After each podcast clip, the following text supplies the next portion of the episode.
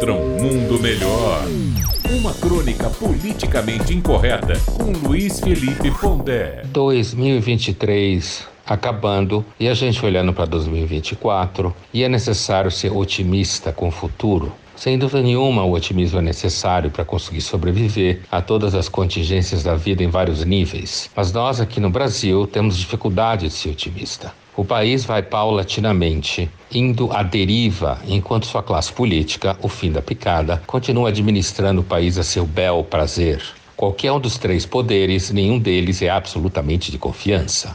A cidade do Rio de Janeiro vai paulatinamente afundando na guerra civil, o Estado falido, como todo mundo já sabe que isso acontecia há muito tempo, e talvez o segundo estado que vai mergulhar nesse tipo de situação seja justamente a Bahia, que já tem altos índices de criminalidade.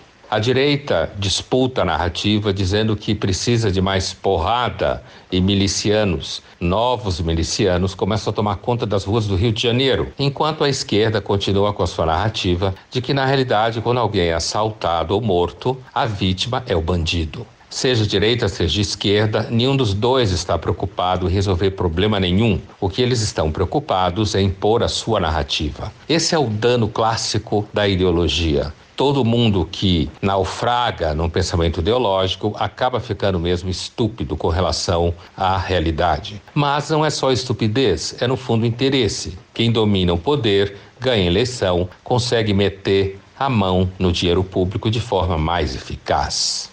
Já no final dos anos 90, o sociólogo Manuel Castells descrevia o fato de que, ao longo do século XXI, provavelmente o dinheiro do crime iria irrigar o capitalismo de forma profunda. Isso é o que já existe em várias partes do planeta. O capitalismo legítimo já depende em grande medida da lavagem de dinheiro que está em vários setores que nem eu nem você seria capaz de imaginar há 20 anos atrás. No caso do Brasil, isso simplesmente é feito de forma deslavada. Enquanto a gente corre atrás para pagar imposto, o país vai naufragando e afundando na mais absoluta delinquência dos seus líderes.